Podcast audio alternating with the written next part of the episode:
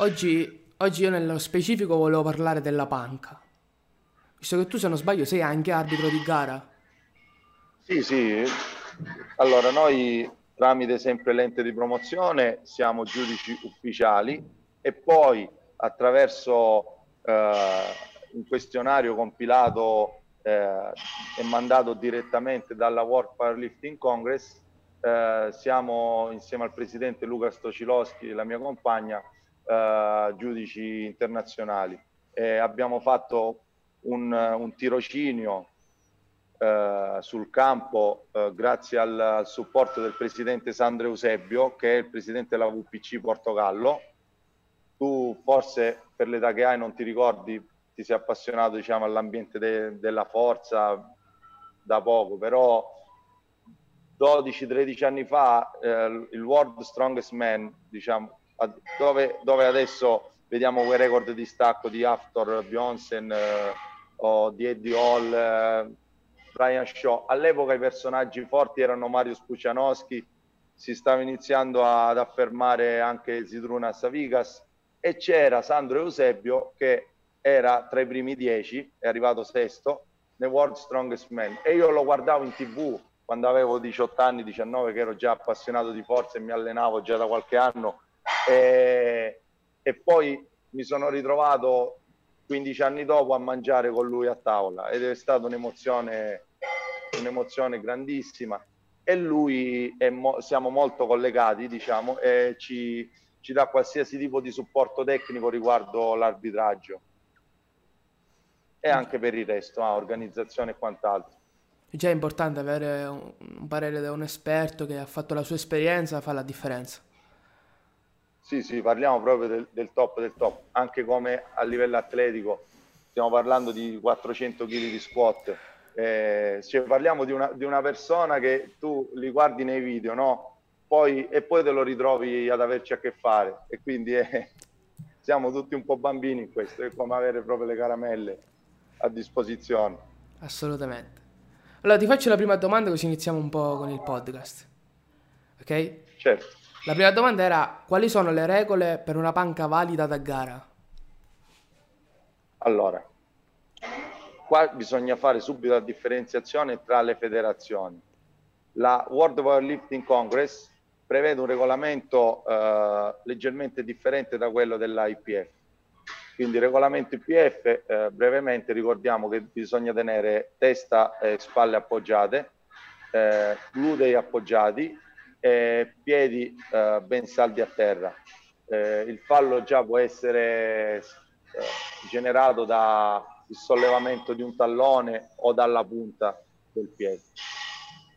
Mentre in VPC rimane identico per quanto riguarda per quanto riguarda l'appoggio di spalle e glutei, però i piedi possono stare anche in punta. Quindi i piedi devono stare appoggiati ma non completamente e come dicevo prima può essere alzata, sollevata la testa. Questa cosa però da dove deriva? Perché c'è questa differenza e si è messo questo tipo di regolamento? Perché il powerlifting anni, negli anni 70 e 80 e anche 90 era solo attrezzato, cioè avevano tutte le maglie da panca e quindi eh, siccome la maglia ti cambia la traiettoria e ti porta inevitabilmente il bilanciere verso l'addome, tu devi proprio guardare dove finisce. Cioè gli atleti sono abituati a guardare dove il bilanciere finiva durante, il suo, eh, durante la sua fase finale della discesa perché se il bilanciere finisce troppo verso il petto non puoi applicare, non sei in spinta e quindi non parte, oppure parte e subito va verso il collo ed è pericolosissimo. Allo stesso modo, se va troppo verso l'ombelico, non puoi spingere più e ti resta e ti schiaccia. Quindi gli atleti alzavano la testa. Quando hanno inserito la divisione RAV, ovviamente eh, questo, questa modalità di regolamento è rimasta e anche a livello di, di esecuzione della panca vediamo tantissimi atleti, me compreso, che eseguono la panca eh, con una traiettoria del bilanciere più verso l'addome che verso il petto. I piedi perché si, può, si tengono in punta e quindi hanno messo il regolamento che è valido anche tenerli in punta? Perché essendo che il bilanciere deve cercare, cerca l'addome per traiettoria, se metti i piedi in punta li puoi mettere più indietro. In questo modo puoi sollevare di più l'addome rispetto al petto. Quindi ottieni un vantaggio meccanico da questo tipo di posizione, di settaggio. E allora il regolamento è stato studiato ad hoc per, per questa versione di banca e adesso rimane anche comunque nella RAB. La, la IPF sicuramente ha, ha quel tipo di regolamento perché poi hanno deciso di dare uniformità e quindi nessuno può, può alzare la testa e i piedi devono stare ben saldi a terra. Però comunque diciamo la maggior parte delle federazioni di powerlifting hanno il regolamento in cui tu i piedi comunque li puoi tenere cioè puoi sollevare i talloni puoi, basta che ci sia una porzione di piede appoggiata appunto per favorire il settaggio. Anche in VRP infatti vediamo le panche non so di Zair Kudayarov di Malanicev di Lillerbridge eh, Dan Green sono tutti hanno tutti il settaggio appoggiando solo la punta dei piedi Diciamo che questo facilita anche un arco maggiore. Sì, sì, però l'arco eh, allora facilita eh, la, di elevare la parte più prossima all'addome piuttosto che quella toracica. Perché appunto tu crei proprio una eh, crei questa estensione della colonna a partire da quella zona.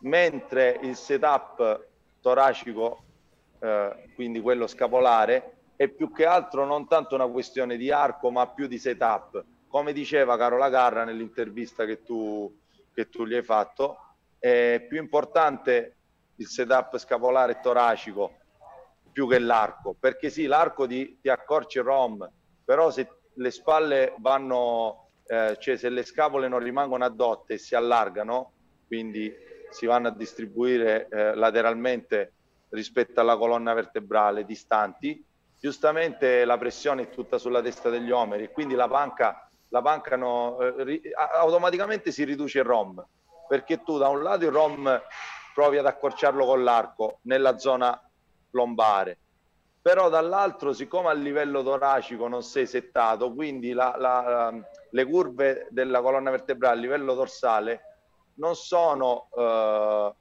posizionate in maniera ottimale e quindi da lì perdi ROM in, in realtà invece di guadagnarlo lo perdi, quindi su questo sono concorde appieno con quello che ha detto Carola Carra. Molto più importante, a meno che non hai una banca che, eh, eh, che è diciamo eh, studiata completamente su quel tipo di, di regolamento lì. Ti faccio subito la seconda domanda. Sì. Secondo te quali sono le caratteristiche giuste per un buon banchista? Allora, qua dobbiamo andare a, ancora a diversificare, perché purtroppo andare a trovare delle, delle regole universali eh, può diventare limitante, appunto perché non abbiamo mai soggetti uguali, non abbiamo mai metodiche uguali anche. E anche l'approccio conta tanto, cioè se un ragazzo lo alleni in un certo modo da sempre, eh, valorizzi la sua struttura con quel determinato tipo di approccio e poi non è che cambiando riesce a ottenere chissà quanto.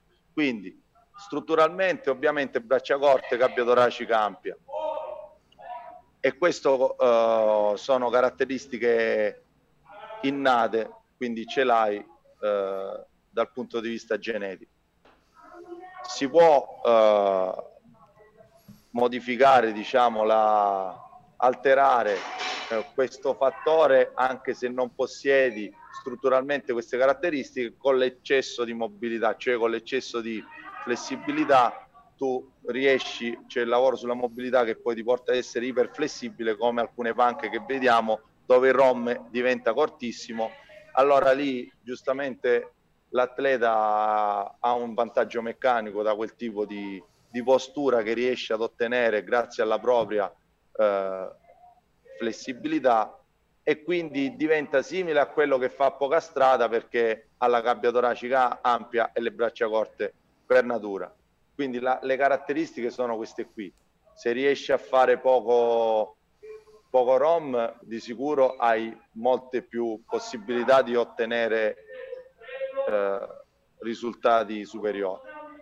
Poi c'è un'altra caratteristica strutturale che nessuno considera, io la considero solo esclusivamente perché studiando a fondo l'anatomia e negli anni dovendomi approcciare a questo tipo di, uh, di, di legge della, della, scienza, che appunto è lo, lo studio delle, delle leve corporee e origine e inserzione dei muscoli, quindi l'anatomia, per allenare persone normalissime che magari hanno subito infortuni oppure eh, appunto per capire qual è la traiettoria migliore o il ROM migliore per poter portare questi soggetti ad avere risultati, allora io attraverso anche la collaborazione con altri colleghi abbiamo capito che ci sono dei soggetti che sicuramente hanno un'inserzione del pettorale eh, leggermente più distale rispetto alla media. Cosa significa? Che il tendine del pettorale si inserisce nella faccia anteriore dell'omero,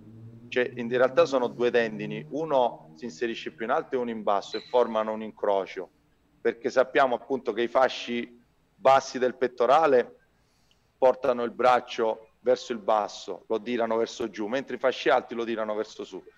Quindi cosa succede? Se hai un minimo di eh, qualche millimetro di, di, di, nel, di, in più in basso nell'inserzione di questo muscolo, la leva cambia tantissimo. La forza che può esprimere il muscolo è, è molto superiore rispetto a un soggetto che ha la stessa struttura. Quindi noi prendiamo un soggetto con braccia lunghe, cassa toracica stretta, pettorali relativamente piccoli, diciamo, come dimensione anche, no? Magari sì, c'è abbastanza muscolo, ma abbastanza spessore, ma eh, c'è questa forza che uno non si riesce a spiegare. E allora tu non so se li hai mai visti questi soggetti, hanno braccia lunghe, capetoracica piccola e ti fanno una panca completamente piatti, possibilmente a presa stretta e fanno tantissimo, tantissimo, tantissimo. Uno di questi, per esempio, se dobbiamo nominare un soggetto famosissimo, Kyler Vulam, Dr. Deadlift, cioè lui è Dr. Deadlift, fa 400 30 e qualcosa di stacco, però ti fa anche 220 di panca. E 220 di panca per un soggetto che pesa meno di 100 kg, peserà 98, 99, 101, diciamo, quello è il suo peso. E per un soggetto del genere, fare 220 di panca con quelle braccia così lunghe e con una presa stretta, perché non so se l'hai visto, ma lui non fa gli 81, lui farà i 72 circa, 76 forse se decide di, e già là siamo sulla, eh, sul, su, sull'anomalia genetica, nel senso che in positivo ovviamente per lui, però non è programmazione, non è, è che è portato perché ha quell'inserzione del tendine. Dico, sono supposizioni, però le basi ci sono perché ho valutato decine e decine di soggetti negli anni eh, che hanno questo tipo di predisposizione lo vedi subito perché i carichi che fanno sono, sono incredibili.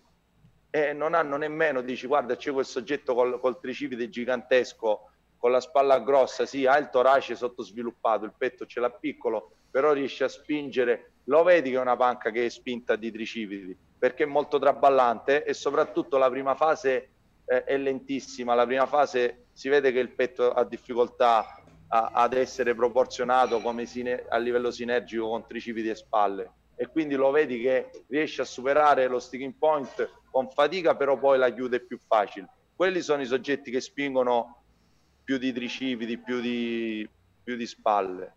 E quindi le caratteristiche per una buona panca cioè per, per avere risultati ottimali sono queste qui. Tutti gli altri hanno, ci devono lavorare e devono cercare di ottenere quello che possono Ovviamente le metodiche sono, sono tante, eh, il mio approccio comunque si basa su, su, su, una ricerca minore di quella, cioè minore attenzione su quella che è la componente diciamo della pulizia dell'alzata soltanto per renderla bella in sé perché poi magari porti l'atleta in pedana e ti fa la terza prova come se fosse un 85% sì, il bilanciere va sul fluido e tutto, però Cioè alla fine quell'atleta cosa ha fatto? L'ha fatta, l'ha, l'ha, ha dato il massimo, ha dato il massimo per quel tipo di alzata, però ha dato il massimo dal punto di vista del carico, ha sollevato il massimo carico che poteva rispettando il regolamento. Punto interrogativo perché non lo, non lo possiamo sapere perché dato quella facilità c'è anche da dire che chi ha una eh, eccellente flessibilità e si riesce a settare, a fare pochissimo ROM, incastra le scapole, nel momento in cui una componente va via, cioè una distrazione, un errore, un difetto, eh, un piede messo qualche centimetro più avanti o più indietro, e allora a quel punto questi soggetti ti possono fallire anche una prova che magari riprovandola la fanno facile. Eh? E, lì, e lì c'è la, la componente Uh, de, cioè de, quella è una panca completamente basata sull'aspetto della, della posizione e della tecnica, mentre invece un soggetto che lavora più sulla ricerca del, della forza, quindi aumentare la capacità di fare ripetizioni con il carico, eh, oppure aumentare il carico per fare lo stesso numero di ripetizioni, quindi lo stesso volume, quindi il sovraccarico progressivo, allora questo oggetto ti può, ti può sistemare anche un'alzata che magari non è partita benissimo, perché appunto utilizza la forza, la forza che può essere sì una caratteristica, però è una delle cose che puoi allenare. Cioè può essere una caratteristica innata, la forza bruta, quei soggetti che sono fortissimi, però comunque a livello nervoso tu puoi allenare la capacità di attivare le, le unità motorie a soglia alta e quindi io preferisco questo tipo di approccio. Ovviamente ah, eh, non, non, puoi utilizzare il mio approccio con volumi esagerati di lavoro, altrimenti non recuperi, perché si spinge spesso eh, al limite, si va spesso al limite. Se vai, o, se vai al limite con carico intorno al 90%, ovviamente il volume è, è bassissimo. Se vai al limite in sessioni che io le definisco di volume, cioè sessioni che superano le 20 ripetizioni allenanti, eh, comunque nelle ultime vai al limite.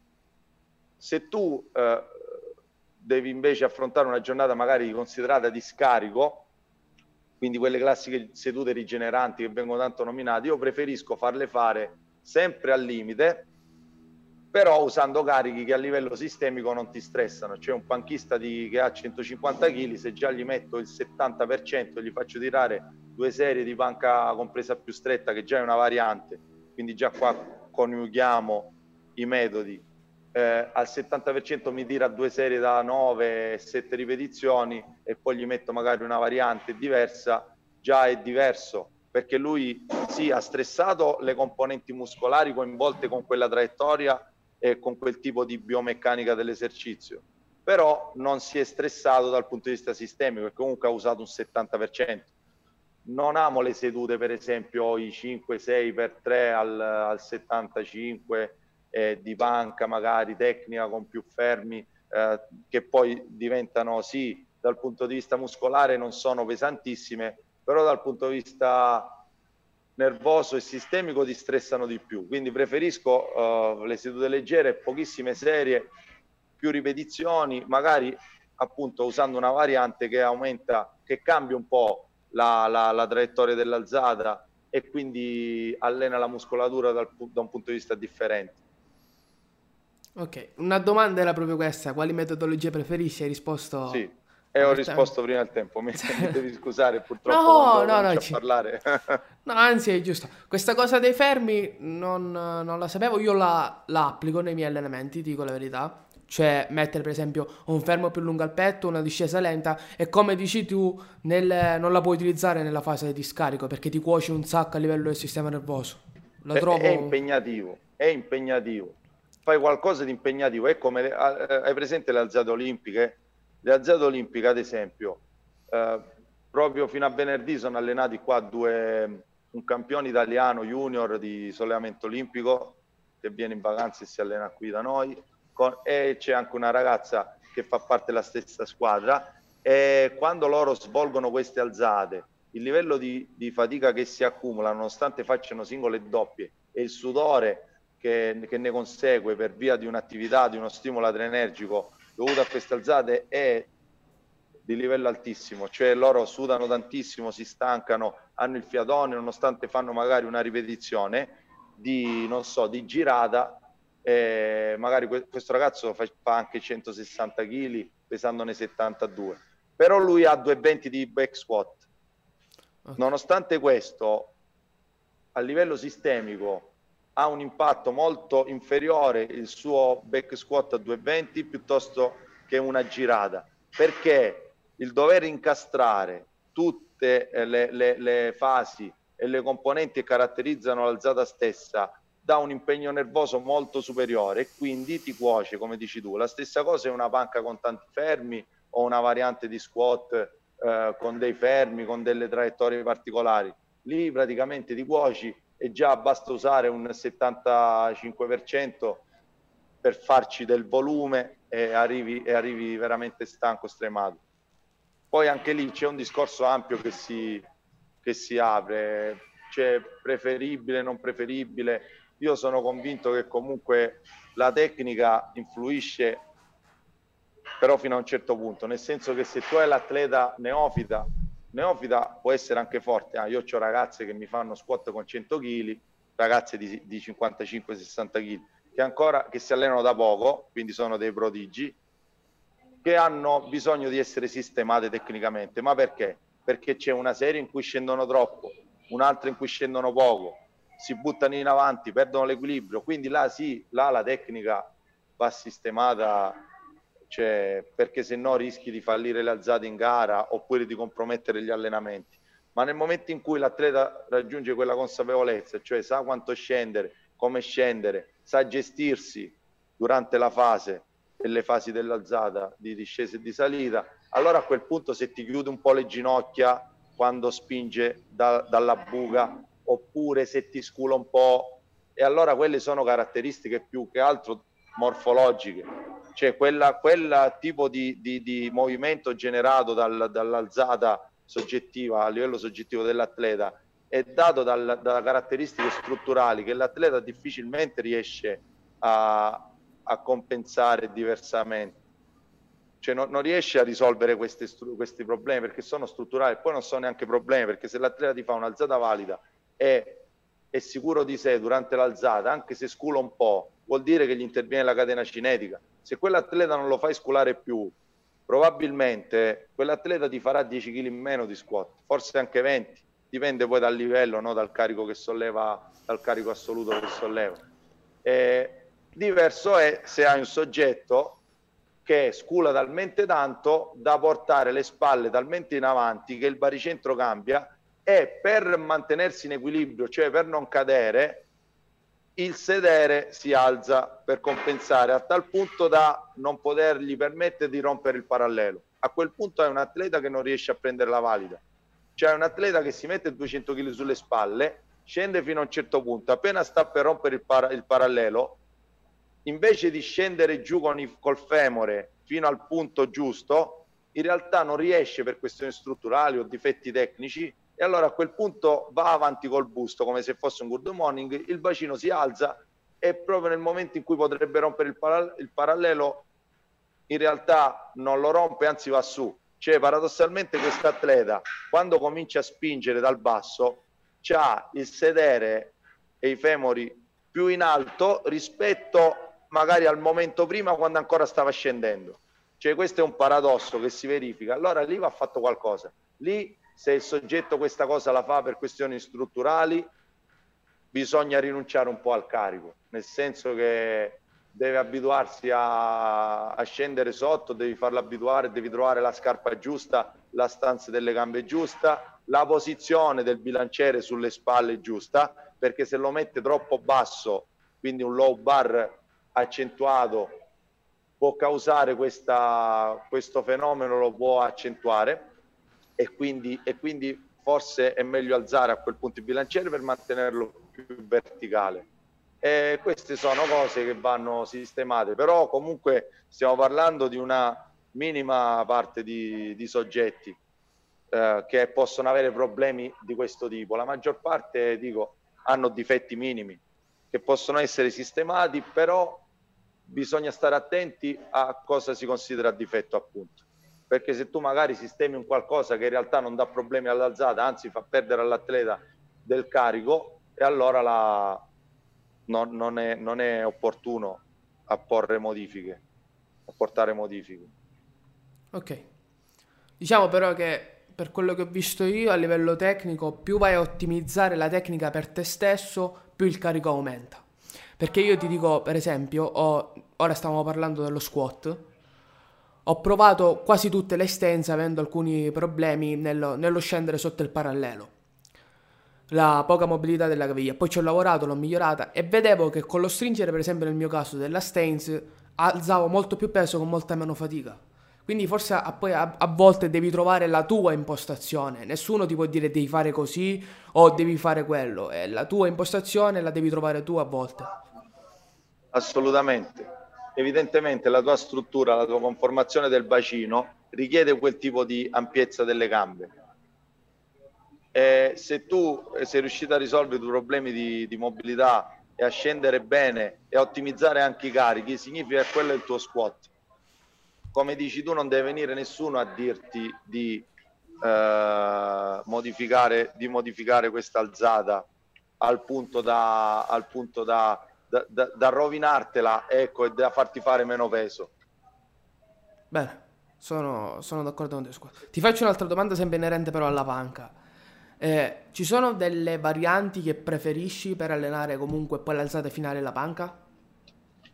Allora, sì, sì, sì, senz'altro. Ci sono sempre uh, del, delle varianti che ottimizzano, che ti possono ottimizzare l'alzata perché magari in quel determinato, in quel determinato uh, segmento del movimento magari sei più debole oppure hai bisogno di rafforzare componenti della muscolatura che vengono coinvolti maggiormente con quel tipo di, di traiettoria data da quella variante. Eh, è sempre soggettivo se, se andiamo a valutare uh, ad esempio uh, un, sog- un, soggetto che ha problemi uh, seri a gestire il carico a gestire il carico. E magari a carichi più bassi riesce a esprimere cioè però sempre a percentuali del massimale che imporrebbero un certo quantitativo di ripetizioni. Allora quel soggetto magari ti fa più ripetizioni del dovuto e a quel punto eh, significa che ha problemi con la gestione del carico, quindi magari una variante che gli può consentire di caricare più peso sul bilanciere per abituarsi appunto a, a stabilizzare meglio, ad ottenere una miglior coordinazione eh, intermuscolare, intramuscolare e quindi magari usi una board piccolina e gli fai fare e gli fai fare più carico a parità di ripetizioni. A mano a mano si abitua fino a quando arriverà a utilizzare un carico talmente alto che poi per farci delle, del volume, che poi quelle, quelle ripetizioni singole che invece prima non riusciva a gestire con la panca standard, riesce a gestirle molto meglio. Questa ad esempio è una, una di queste. Eh, altre varianti molto utili, soggetti dotati di eh, grande flessibilità che riescono a inarcarsi tantissimo e a ridurre il ROM. Questi soggetti di solito sono debolissimi nelle varianti quali panca inclinata eh, o anche con manubri, dove ovviamente tu vai a ottenere durante la discesa un ROM maggiore perché i manubri li tiene del petto.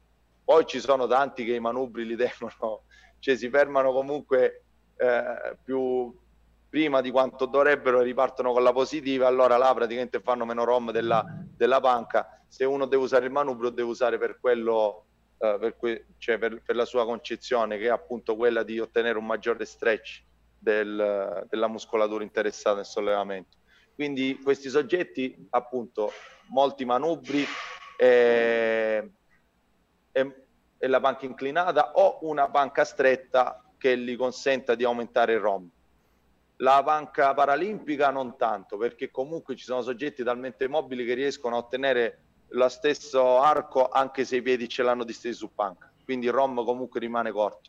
Questi soggetti a ROM corto hanno anche il problema della stabilità, perché essendo che utilizzano la muscolatura, il sistema nervoso, articolazioni, soltanto in un piccolissimo segmento minimo del movimento, diciamo, e durante tutto il resto possono avere difetti, tremori, possono avere grossi problemi a, a gestire il carico, quindi possono avere anche una, una traiettoria eh, completamente falsata da, dall'instabilità e appunto una panca inclinata può essere molto utile. È una progressione che li porti praticamente a bilanciare le forze. Per esempio, dal punto di vista del, del, dell'equilibrio delle forze, più o meno alla panca inclinata a 45 va, va sollevato il 25% in meno rispetto alla panca piana. Se già c'è uno squilibrio eh, in un senso o nell'altro, si può lavorare per ottenere una proporzione. Ok, quindi... Ho atlete, io, io, io ho un atleta, scusa se ti interrompo, no. che fa 70 kg di, fa 70 kg di panca, pesa 53 kg e poi alla panca inclinata fa fatica a fare un paio di ripetizioni con 40. Quindi c'è uno squilibrio di forza eccessivo. La mia compagna invece eh, ha fatto 95 kg pesandone 60 eh, e lei praticamente alla panca inclinata fa diverse ripetizioni con, eh, con 65 kg come anche nel, nel, lento sopra la testa da seduta partendo da sotto il mento riesce ad operare 55 kg per serie da 4-5 ripetizioni. Mentre questa ragazza appunto con 30 kg nel lento, nel lento da seduta già fatica a fare una ripetizione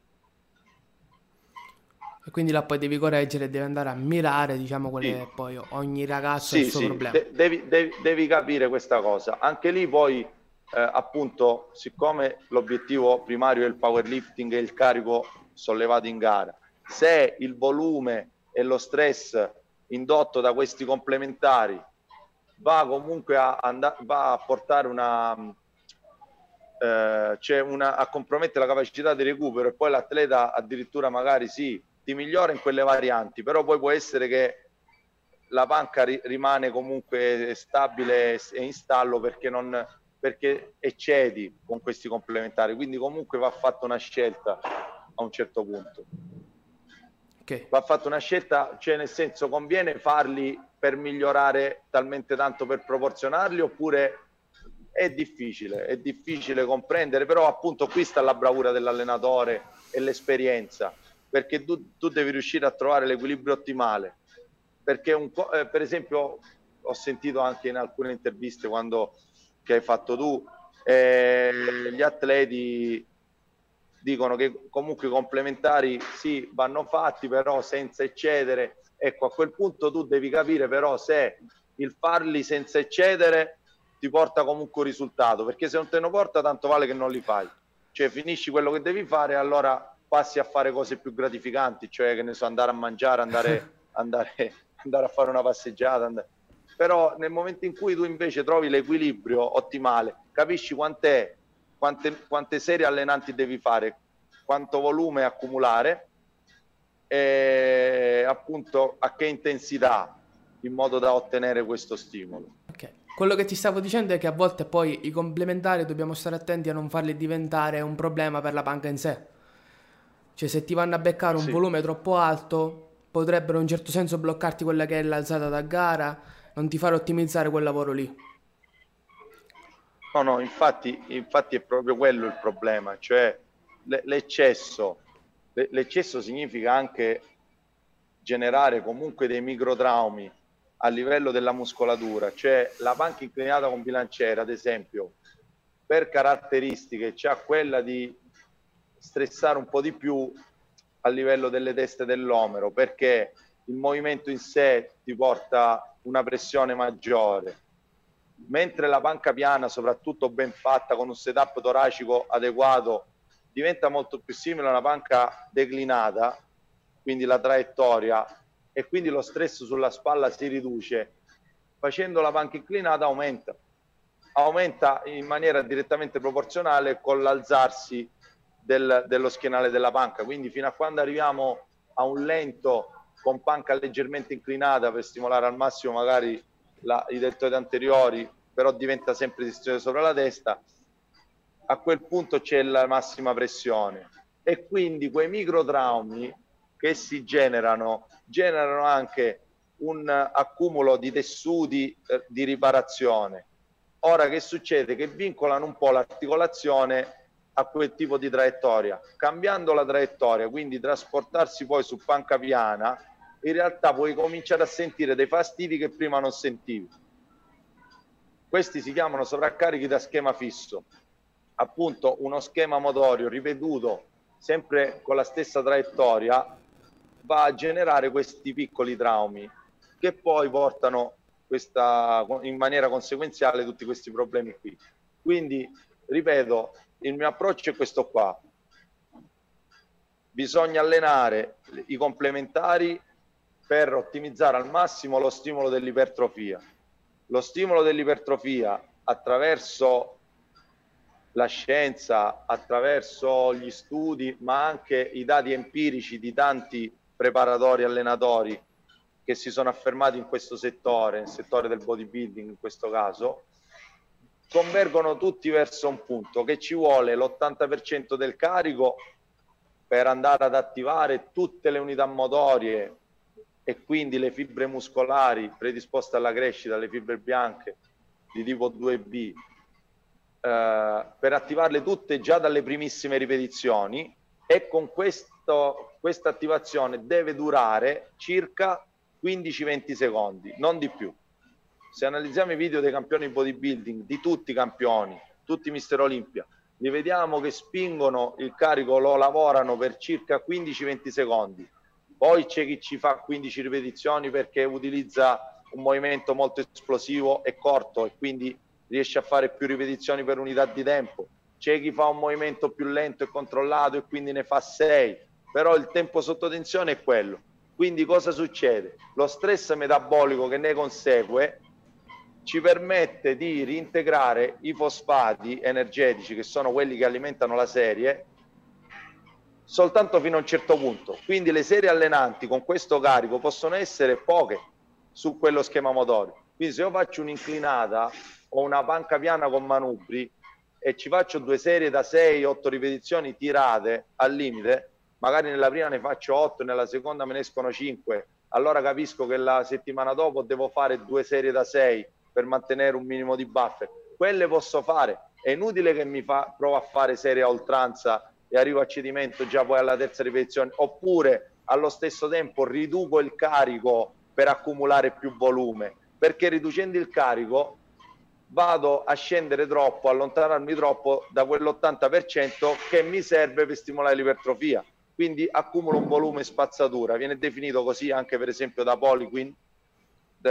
Nelle, tra le regole dell'allenamento di, di Charles Poliquin c'è questa qui, c'è questa qua che, è, che praticamente se il pesista o il bodybuilder che sia è costretto a ridurre troppo la percentuale di carico da quella prevista per svolgere quello schema di serie ripetizioni, conviene fermarsi perché appunto si è arrivato al limite. Le unità motorie stressate già hanno ricevuto lo stimolo adeguato e quelle che vai a toccare, cioè la soglia attivazione delle fibre che vai a toccare riducendo il carico, non è più, cioè non, non, non c'è più uno stimolo sulle fibre che ti interessano e quindi vai a allenare un'altra cosa.